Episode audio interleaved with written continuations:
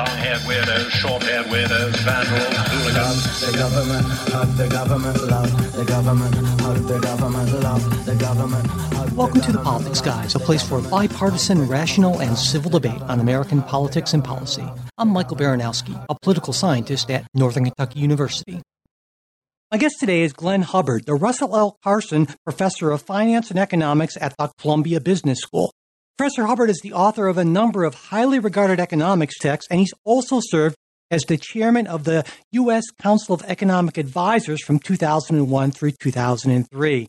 I had the pleasure of speaking with him on our podcast back in 2017, and I'm really happy to have him back again today on the show so we can discuss his latest book, The Wall and the Bridge Fear and Opportunity in Disruption's Wake. Glenn Hubbard, welcome back to the show. Thanks. Thanks for having me.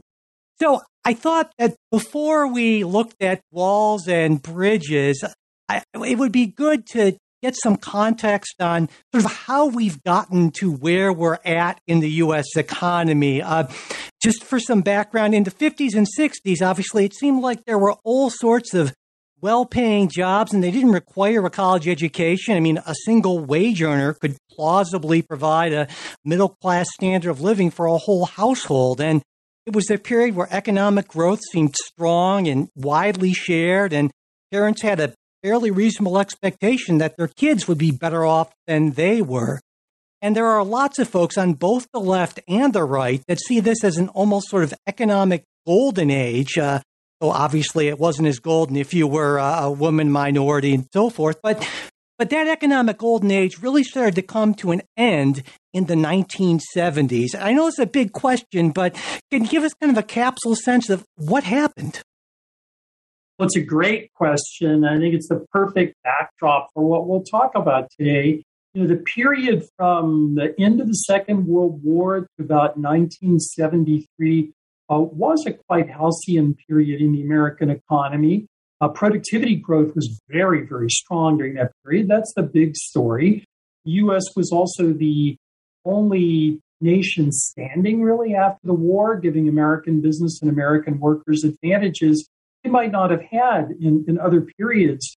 What started to happen after the early 1970s is a slowdown in productivity growth. We've had some bursts since then, but think of it as a slowdown relative to that uh, golden age. And economists have a number of stories about that, but also big disruptions. Uh, and the two I talk about in my book are probably the biggest technological change and globalization really changed a lot the distribution of opportunities while improving them on average changed a lot the distribution and gave an unsettling feeling to many people And uh, when when you talk about those disruptions, a, a big one, right, was the uh, I guess you call it the China disruption, correct? the china shock yeah yeah. And and that was that that actually happened not well. I, this I'm betraying my age. It feels like fairly recently, but when you take a look, for instance, at uh, economic growth charts, it seems like China is kind of motoring along there at the bottom, and all of a sudden it's like a hockey stick starting in the 1990s, and especially after around 2000 or so. Is that is that right? Uh, that's right, particularly after China's accession to the World Trade Organization in the beginning of the 21st century. Uh, China really took off in terms of its growth prospects.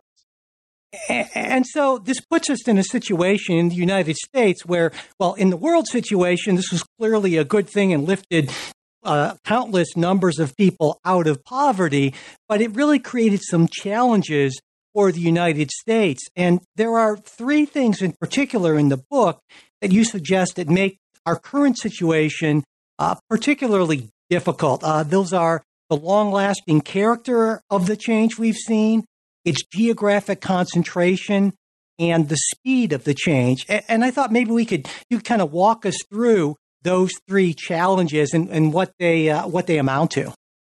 Sure. You know, the book is, uh, in some sense, um, a tribute to Adam Smith, who taught us the value of being open to change, as many economists since Smith wrote the, the Wealth of Nations. The change you mentioned in the China shock is uh, an example. It's it's near the end of the period of big shifts in technology and globalization that are happening actually since the since the 1970s.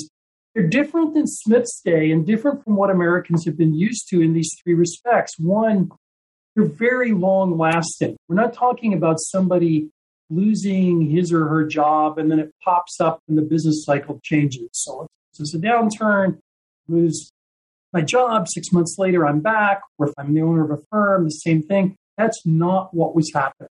Some new jobs are being created, some old ones are just going to go away. But a second big feature that was different from past shifts in America is how geographically concentrated this was. A lot of this happened in the so called heartland or industrial heartland uh, of the country. And so, on average, people could say the country is doing very well, but there may be entire communities and areas, uh, let alone individuals' lives and jobs that are, that are upended. And third, this was very fast. Uh, you, you, mentioned how it can look so long ago, but not too many years big changes in technology and globalization had completely upended um, the American labor market without a lot of response uh, from our policymakers. So it's, it's not uh, uh, hard to imagine why so many people became uneasy. And you mentioned specifically Youngstown, Ohio, as sort of a, an example of all of these things coming together. And that's sort of uh, close to my heart in a way because I was born and raised in, in northeastern Ohio. And, and you actually have some very real on the ground experience with Youngstown, correct? I guess Youngstown is a great example because it, of course, was once part of the nation's great success uh, in the in the steel industry. It's also the epicenter of the problem that I'm talking about. The steel industry was buffeted, of course, by both technological change, principally the development of mini mills and so on, but also uh, globalization. Uh, Youngstown went from being very prosperous to being hollowed out uh, in a reasonable period of time. And I did take several cohorts of Columbia Business School students with me uh, to Youngstown to actually talk to business leaders, social service uh, organizations, politicians, to get a sense of what was going on uh, and what workers and firms were, were feeling. So, yes, it's a great example. And this, I think, is where we can kind of bring in walls. I want to get to bridges uh, after that. But uh, you talk about walls, and walls are basically things, well, protection. Uh, and you mentioned three main types. As a response to this, there are walls that protect workers, walls that limit imports, and walls that strengthen society. And I thought we could start with walls that protect workers. If you could talk a little bit about what these tend to look like and why you argue that they're just really not a good idea. Well, sure. Again, going back to Adam Smith, we know that openness to change, to new ways of doing things, new kinds of business, new jobs and opportunities is very important in a nation's um, prosperity. And so, why not protect jobs? The Youngstown was the center of speeches from almost every presidential candidate going back decades who would come in and say, I'm going to return the past to Youngstown. That was never going to happen, nor should it. The question is whether you can help people prepare for the future. There's two big problems in protecting jobs. Uh, the first is it's almost surely not going to work. You can't really hold back the tides that are as large as technological change or, or globalization.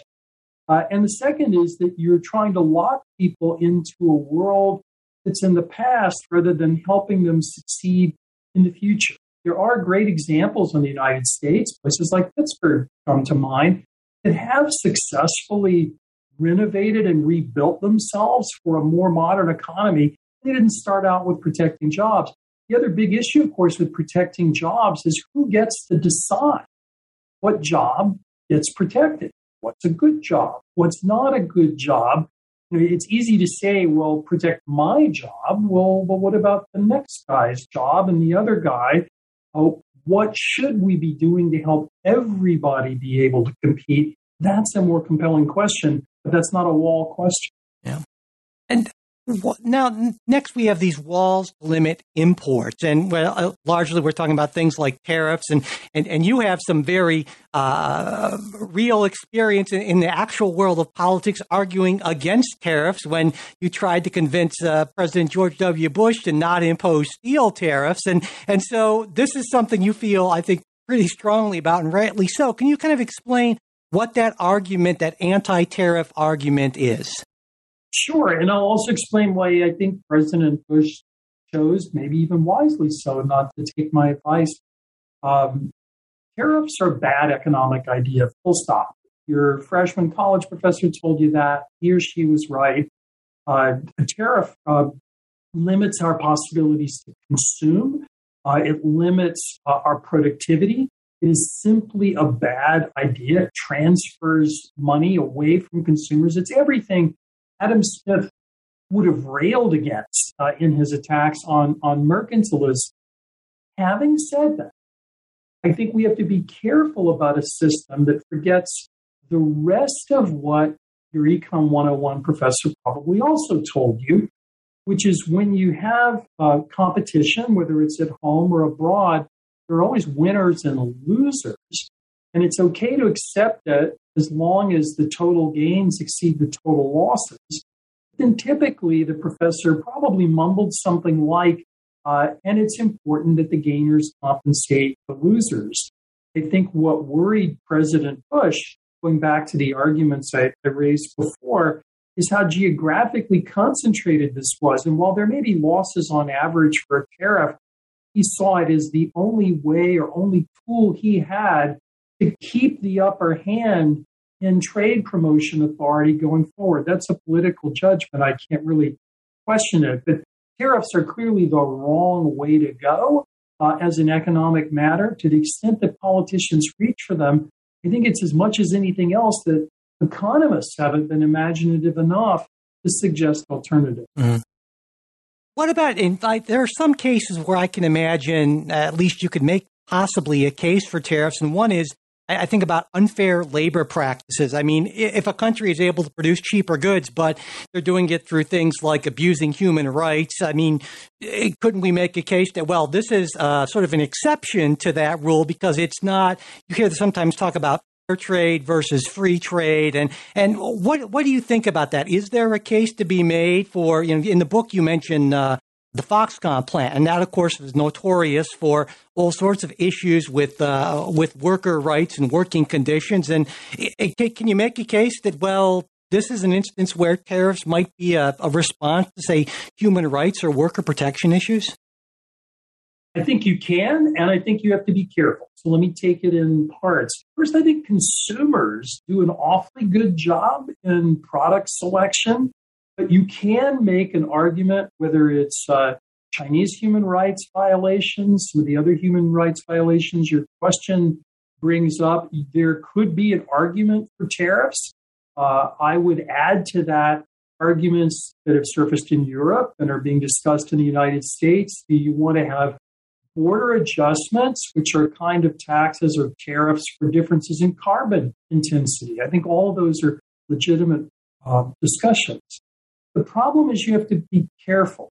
It's easy to say child slavery is a human rights violation, but the fact that, let's just say, a worker makes less in another country, it doesn't sound to me like a human rights violation. They really need to think about, think hard about how you're going to impose that kind of discipline. But yes, it is absolutely a legitimate discussion.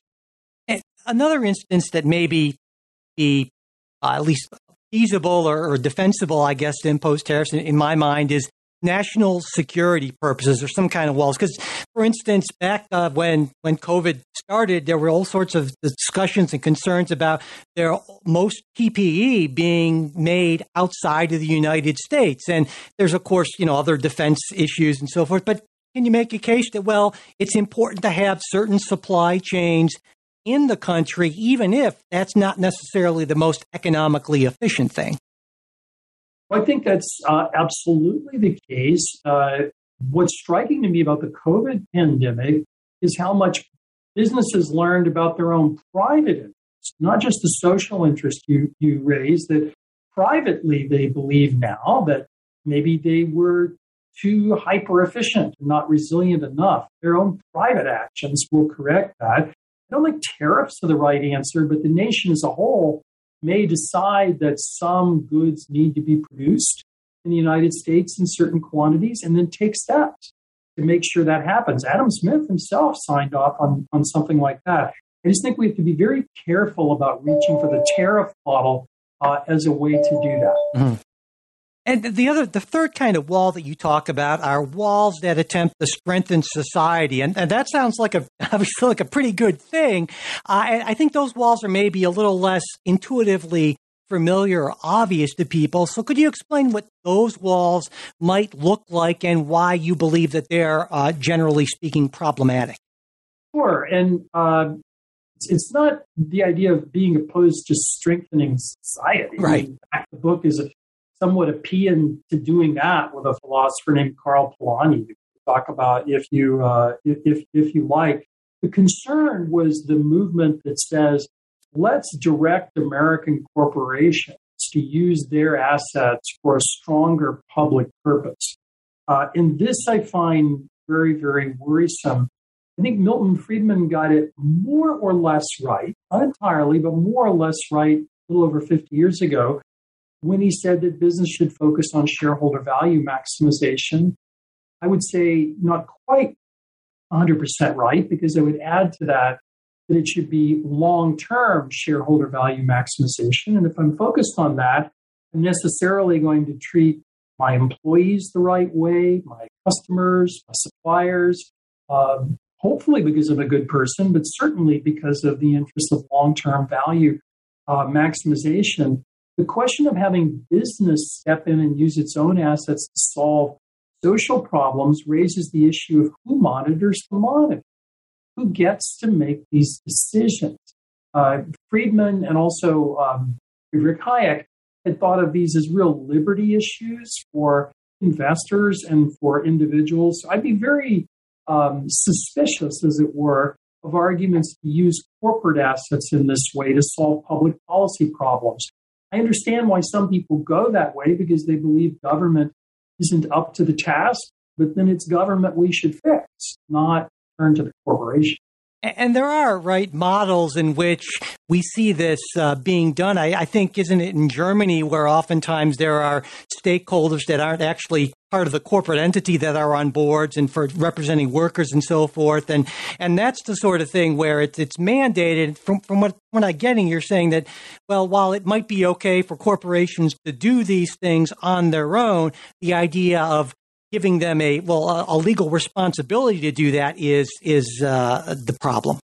Well, a company that's not focused on its workers' capabilities and how well they're doing isn't going to be a successful company. That's not a public policy problem. Uh, I think we need to solve.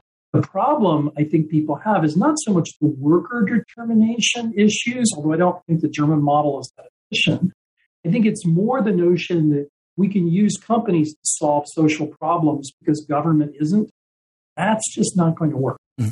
You know, you mentioned uh, Karl Polanyi. That, that was a fascinating part of the book, actually. And I, I since, since you since you brought him up, it seemed to me that that he was arguing that these economic transactions take place in this this sort of larger cultural environment where things like like trust and, and social bonds are very important. And, and it seems to me that as business gets bigger and more depersonalized in a way, that these bonds become more difficult to maintain. Is that is am I am I getting Polanyi uh, completely wrong? I don't know. Maybe you can kind of expand on that. No, you're you're you're getting him exactly right. And I always tell my political economy students, he may be the person in the class that's the most important for today's debates, and many of them probably haven't even heard of him or or read him. You know, in today's world, we tend to talk about the boundaries between markets and the state, the sort of classic right-left divide. Yeah, Polanyi wrote about kind of in the middle the idea of communities. And interestingly, while he wrote The Great Transformation, around the time Keynes was opining on what post World War II finance would look like, uh, Polanyi's arguments are really Keynes for the economy writ large. Uh, Keynes worried that um, a financial system shouldn't put rules ahead of people. That was his criticism of the gold standard and his view of how the Bretton Woods system, post World War financial system, should be set up. Polanyi had much the similar view that basically, obviously, there have to be rules, but they have to be designed in a way that people's interests come to bear. So when we have these big changes to bring the time forward, like technological change and globalization, we don't need to do like both Bill Clinton did in the United States and Tony Blair did in the United Kingdom to say these are inevitable and people just need to get along with it.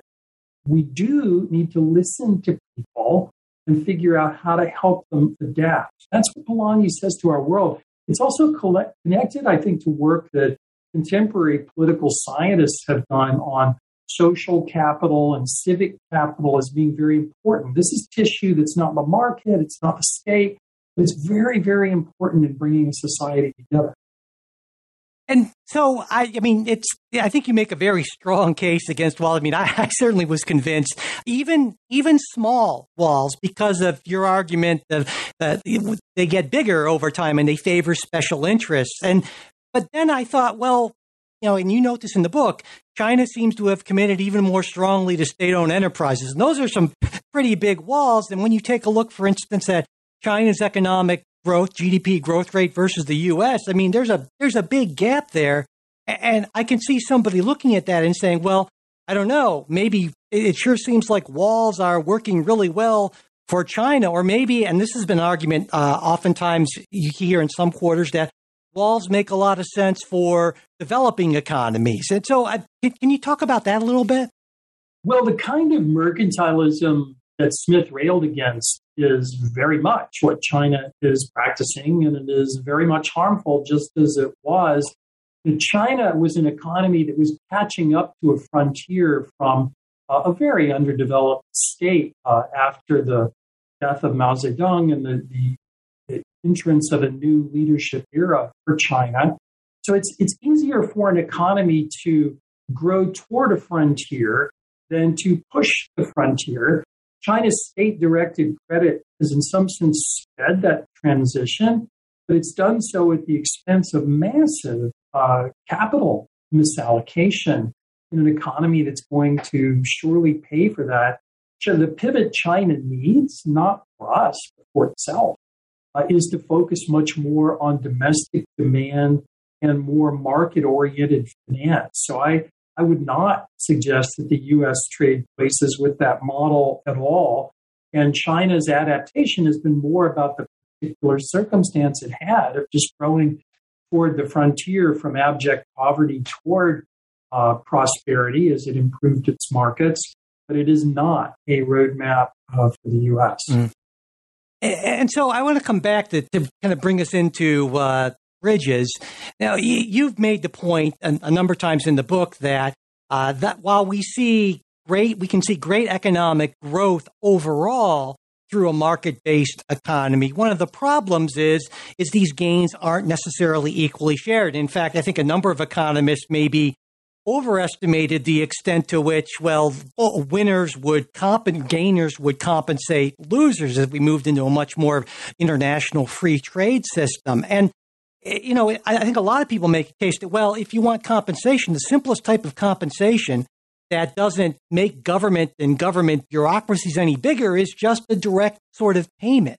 I was just looking at some numbers. Uh, like uh, in 2019, I think the U.S. spent around 2.7 trillion on all all social in- insurance programs, and that would break down to if you gave broke that out between all the 129 million U.S. households, everyone gets $21,000, and that's that would be significant given that median U.S. household income is uh, just under $70,000, I believe, in, in 2019. So why not just kind of create some sort of UBI type of program and do it and not have to worry about complex bridges or anything like that. I, I, I don't think that's something you would necessarily be a fan of, correct? I, I would not, and, and for a very basic reason, going back to Smith. So the modern Smith, Adam Smith wrote with us today, Wealth of Nations version of Smith would talk about the ability to compete as well as competition, which of course is for the Wealth of Nations. But before Smith wrote The Wealth of Nations, he wrote The Theory of Moral Sentiments. And in that book, he talked a lot about what he called mutual sympathy. I expect we would call it empathy uh, today, of trying to bring everyone together, almost going back to the conversation we had uh, a, a bit ago. And I think the problem with UBI is it creates the notion that for some people, perhaps many people, uh, their best option is simply to be pensioned off from the productive economy. That is not what Smith and Enlightenment thinkers thought of as mass flourishing. Mass flourishing involved mass participation uh, in the economy. So, our task, and it's a difficult one, is to help people compete and succeed in the economy. That is the compensation that's needed. Just like economists make a big mistake when we refer to people like us as transition costs when you're introducing some new technology or some new market.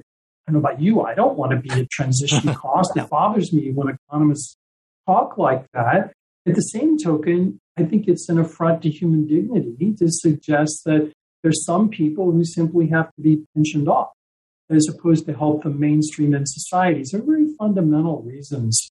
And I confess that I'm Calvinist too, just to put a cherry on top. But I think for those fundamental economic reasons, I, I would be opposed to UBI, though I certainly don't deny that we could do a better job in our social insurance. And you also, I think, make the argument in the book that that work isn't just about economic well-being; it's about there's just research on on what's called flow and, and flourish. Part of flourishing is being challenged in a way uh, that, that kind of pushes your abilities and fulfilling work. And so work is more than just making a paycheck. And by, I guess, uh, giving people enough to have them opt out of that system, that would actually lead to potentially less human flourishing. That is certainly my point of view, and it raises the difficult task then of how do you prepare people for success in the economy that is and will be, as opposed to the one they once knew. I don't deny that that's hard. And because it's hard, people would rather not talk about it, but talk about it we must. Yeah.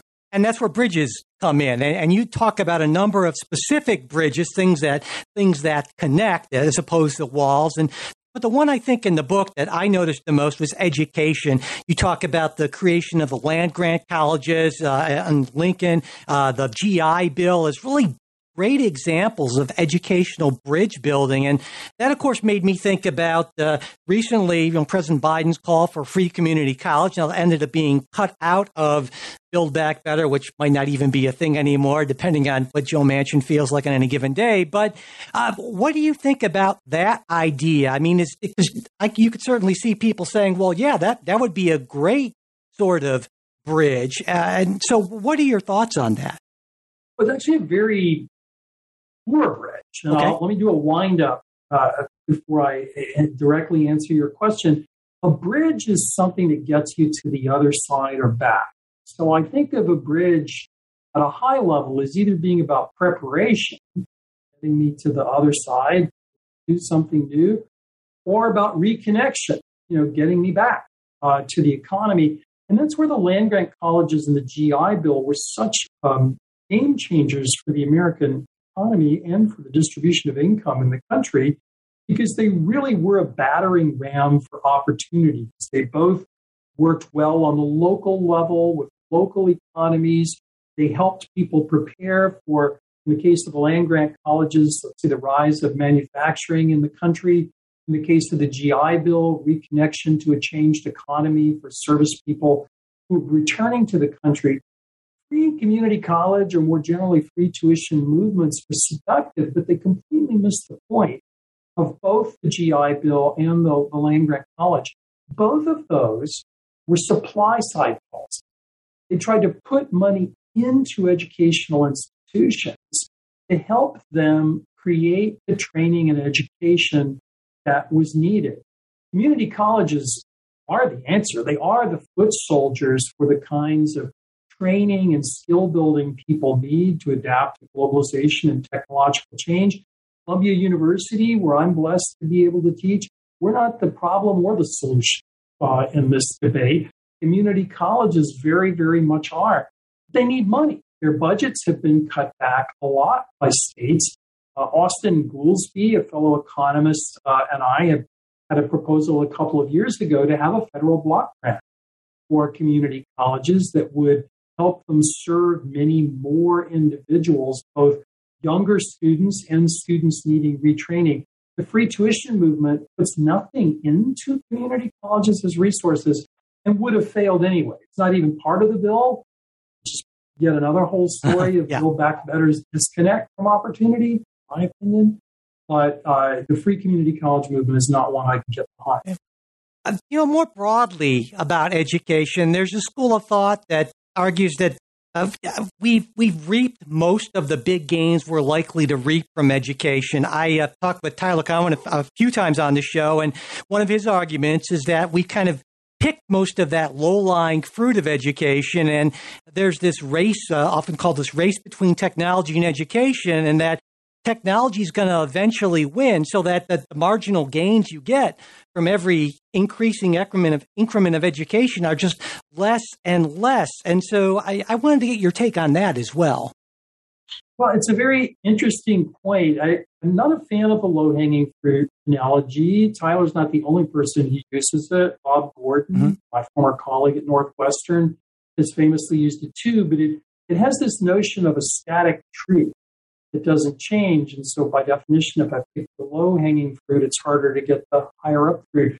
But I think of the number of jobs today that didn't even exist 25 years ago, let alone 50 or 100, and some whole kinds of firms and industries that didn't exist. And to my mind, there will be a strong role for education. And I um, use that in the broadest sense, not necessarily in just delivering BA or BS degrees, but in delivering skills, certification, training to get at those new opportunities. So, uh, yes, it's going to be a race. Uh, Claudia Goldin and Larry Katz uh, famously talked about the uh, race between technology and education. There's very much a race, but it's a race we need to keep running because there will be new opportunities and new opportunities for skill development sidebar on that, the education system itself needs to be able to keep up. We can't keep trying to prepare people for things that aren't current. Right. Yeah, I'm glad you mentioned Bob Gordon because I, I, I remember reading his book after it came out. Uh, this is called The Rise and Fall of uh, American Economic Growth. And I got to say, it, it left me feeling pretty, pretty pessimistic. And so you don't really share his pessimism then. I don't. You know, I was blessed when I was at Northwestern to have Bob as a colleague. Because he's a fabulous economist. But so too is another Northwestern professor, Joel Mokyr, who's a scholar of the Industrial Revolution, an eminent economic historian. Joel, like me, is much more optimistic.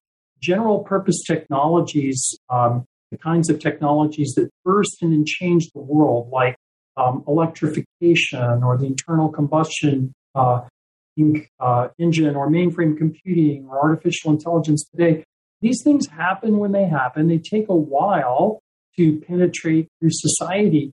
But I see nothing that tells me that an age of innovation is over. And just before I forget to mention this, and this is to the listeners, my uh, one of the things that is common in some of my favorite books is that I not only enjoy the book, and I certainly uh, Professor Hubbard enjoyed the Wall and the Bridge, but also I found that the best books for me are books that give me reading lists. And one of the things I loved about The Wall and the Bridge is I was, I was like, oh, I got to read Karl Polanyi now. I got to read this and that. And so I, I, just really wanted to point that out to listeners because to me, that's the mark of something that is really special and unique is it's not only good and, and, and insightful in and of itself, but it leads me into an entirely different direction. And, and so I just wanted to, to thank you for including all that because it really kind of gave me a, a, a reading list that I didn't realize I needed, but I clearly do. So thank you for that. Thank you. My pleasure. So, uh, you know, you certainly, I think, make a case, a good case, that bridges are better than walls.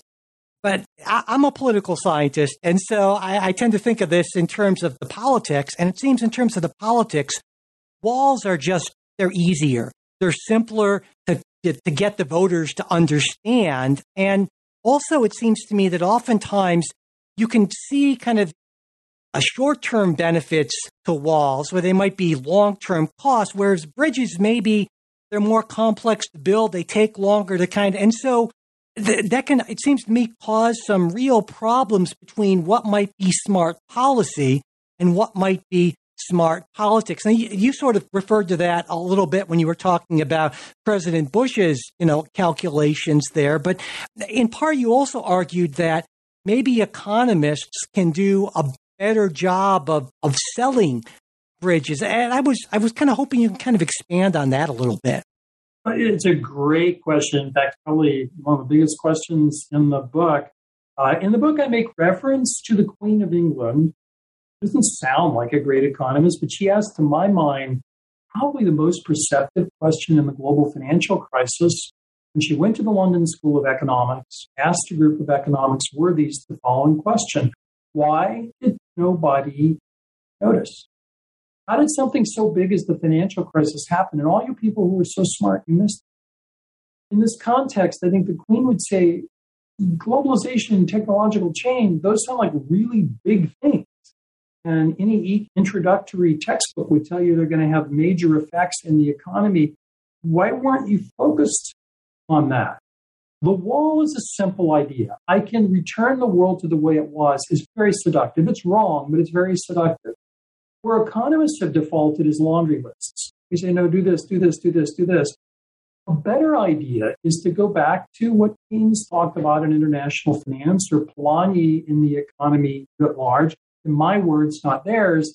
It would be, you know, a people first system over a rules first system. So before you try to come up with individual policies, listen, try to understand the concerns of people and address an agenda to do it. Let me give you a tangible example. Canada and France both went through issues of major energy tax reform in recent years um, to lower carbon intensity.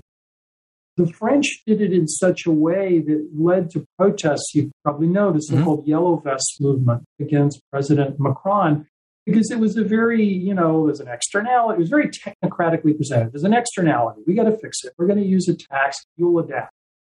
Canada ultimately implements a very similar policy, but does compensation first, explains the disruption it know will happen, and transfers income. Notice the difference between those two. It's the same policy. Notice how different it is the way you talk about it. I think economists need to step up and not just talk about lists of ideas, but about how you talk to people. And I think there are, fortunately for our country, political leaders on both sides who are well capable of that conversation. Now, under the, the Trump administration, pretty clearly, in a lot of ways, walls were a were a big idea. You mentioned its trade advisors, and of course, there's you know the physical wall and bringing, saying the claims, so I will bring the jobs back to Youngstown and, and other places, obviously. So the Trump administration clearly was a, a fan of walls, and and you call them out in a number of instances for that. And so I'm wondering, well, uh, has the Biden administration, in your view, it's only been not quite a year, but have they been any better to this point? And I think specifically, of course, of infrastructure, because we've just seen the largest infrastructure package in more than a generation, I think, being passed. So infrastructure literally involves some some bridges and physical bridges. Well, what do you think about the, the Biden administration on walls versus bridges so far? Great question. Let me start with Trump and then move to Biden. Sure. So with Trump, I do have to pause and give Donald Trump some credit. Economists don't do that very often because he did put his finger on a problem people weren't talking about, which is the underlying disruption that's the theme of the wall and the bridge. He acknowledged front and center that these are real problems and that real people are hurting. And make no mistake about it, that was a core element of the political support that he achieved. Having said that, it's his execution that's flawed. Walls fail for all the reasons that they've always failed. But I think you do have to give Trump credit for at least raising the question. So it's in that sense you can turn to Biden. I don't think President Biden has done a particularly good job here. His protectionism seems at least as bad uh, as President Trump's. And while I do support, did support the infrastructure bill uh, that was being debated, it could have been better, but it's certainly uh, progress. I think it's only a beginning of what I would call a real opportunity agenda. The agenda, by contrast, the president is campaigning on right now is more of a um, social welfare agenda. You can be for it or against it, but it isn't an opportunity agenda. And I think that's what's missing the country. So, unfortunately, I don't give either of those candidates very high marks uh, in terms of bridge I think, again, politically, either saying to people, well, we're just going to give you stuff, regardless of what that is, or we are going to bring back your jobs much more kind of uh, uh initially appealing. I, I, you know, trying to put myself in the place of, say, a, you know, a 50 year old steel worker or coal miner saying that, well, your job is going, but we will retrain you. That's not nearly as appealing to me as we will get your job back or we will give you some sort of direct compensation. And that gets, I guess, to that point of having to do a better job of communicating the longer term reality. I think that's right. And it's also not just about retaining, it may be about transition income support. You know, in the book, I talk mm-hmm. about rewarding work, and there are very expensive ways we may need to do more of that uh, in society. So it's not just words, it's, it's actions too, but it does need to center on work and human flourishing and not just uh, treating individuals, many individuals, as if they were some residue of the economic system. That's just grossly unfair. And, and, so I, I, would, you kind of alluded to it earlier on when we were, were talking about Build Back Better, which I, I, I'm still betting will end up passing get some sort of much smaller form. But when we're talking about small, maybe being like a trillion, that's still hard for me to wrap my head around. But, but it sounded to me like you don't think that that really is necessarily part of a bridge type agenda? Because a lot of folks, of course, would say, well, the transition to a green economy presents all sorts of opportunities for job retraining and, and that sort of thing. But, but my sense is, is that you don't really see it in that light. Well, yes and no. I, I, certainly think the transition to a green economy, along with artificial intelligence, are the next wave of the kind of um, job market dislocations that I talk about uh, in the book.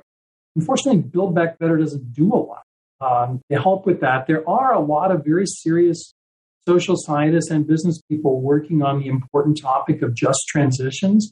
And I do think um, the Biden administration might profitably focus there. So you could have a debate over a lot that's in Build Back Better. I, certainly, our social welfare programs need improvement. It's just not what I'm looking for. As to money, you know, when I first started working on this project, I thought everything I was suggesting was too expensive. I, I, don't know that I added everything up in the book, but if you did, maybe you could get to a price tag of, you know, approximating $100 billion a year. So in Washington budget math, that's a trillion dollars over 10 years. The me of two, three years ago would say that's impossible. The me now, looking at the numbers that people have used in the past few years, says, why not? Yeah. And I can think of tax reforms and other things that would make that possible. Unfortunately, nobody's suggesting that to American people. We're either told do nothing or do build back better. Well, that can't be the answer. Yeah. Do you see more broadly? I mean, when I think about the political parties in general, on these sort of issues. I obviously it's been pointed out that there are more than a few similarities between the, populist left and the populist right, Bernie Sanders and and Donald Trump, you know, and, and protectionism and that sort of thing. But do you see either party being notably better or worse uh, when when it comes to being more oriented toward bridges or walls, or, or are both parties largely just kind of missing the boat here? I think they're both missing the boat, and that means I could lament it. But I also think it's a major opportunity. You know, politics, like anything else in um, economics, too, is a competitive sport. And if there's an opportunity, I expect someone to come in. From the Democratic side and the Republican side, I can think of very good people who have done work in this area in their own experience who could carry this ball. And I look for them to do it. And so finally, uh, how optimistic are you that this will actually get done, that we will see uh, at least more of a movement toward bridges and away from walls in the you know near term future, I guess? Well, I'm optimistic. And And of course, I should confess to you that I'm kind of always optimistic. Okay. You know, learn very much when I say I'm optimistic. I'm pretty much an optimistic person. But the reason I think the country will figure it out is because it has to. The world that I see coming, and we talked about climate change and artificial intelligence adding to technological change and globalization, is a world in which social discord is only going to rise from the forces that I talk about in the book. And we have to figure this out. And the nation has done a very good job of figuring things out, and it has had to in the past. And so, in that sense, I'm optimistic. Well, then, on that optimistic note, we will close. Glenn Hubbard, thank you so much for taking the time to talk with me today. My pleasure. Thanks for having me. That's it for today's show. We hope you like what you heard. If you'd like a second full length Politics Guys episode every single week, as opposed to just these occasional interviews, you can get that by becoming a Patreon supporter. Supporters also get ad free versions of every episode as well as other good stuff. To get the details and to become a supporter, just go to patreon.com slash politics guys. And if you can't afford to become a supporter, to email me at mike at politicsguys.com and I will get you full access to that second episode every single week. And if being a monthly supporter is too much of a commitment, but you still like to help us out occasionally, you can do that too through PayPal. You'll find a link on our website, politicsguys.com slash support. If you haven't already subscribed to the show, that is a big help, as well as leaving ratings and reviews, and especially sharing your favorite episodes on social media. That's a big deal to us. And if you've got a question, comment, correction, gripe, or whatever, you can reach us at mail at politicsguys.com. For more great discussions, check out our bipartisan politics subreddit. You'll find the URL in the show notes. We've also got a Facebook page. That's facebook.com slash politicsguys page. And we're on Twitter at politicsguys. The executive producers of the Politics Guys are Bruce Johnson, Wilma Moreno, Andra Masker, Daniel Toe, and Chris Wilkerson. Today's show was produced by Michael Baranowski. We'll be back with a new show next week. We hope you'll join us.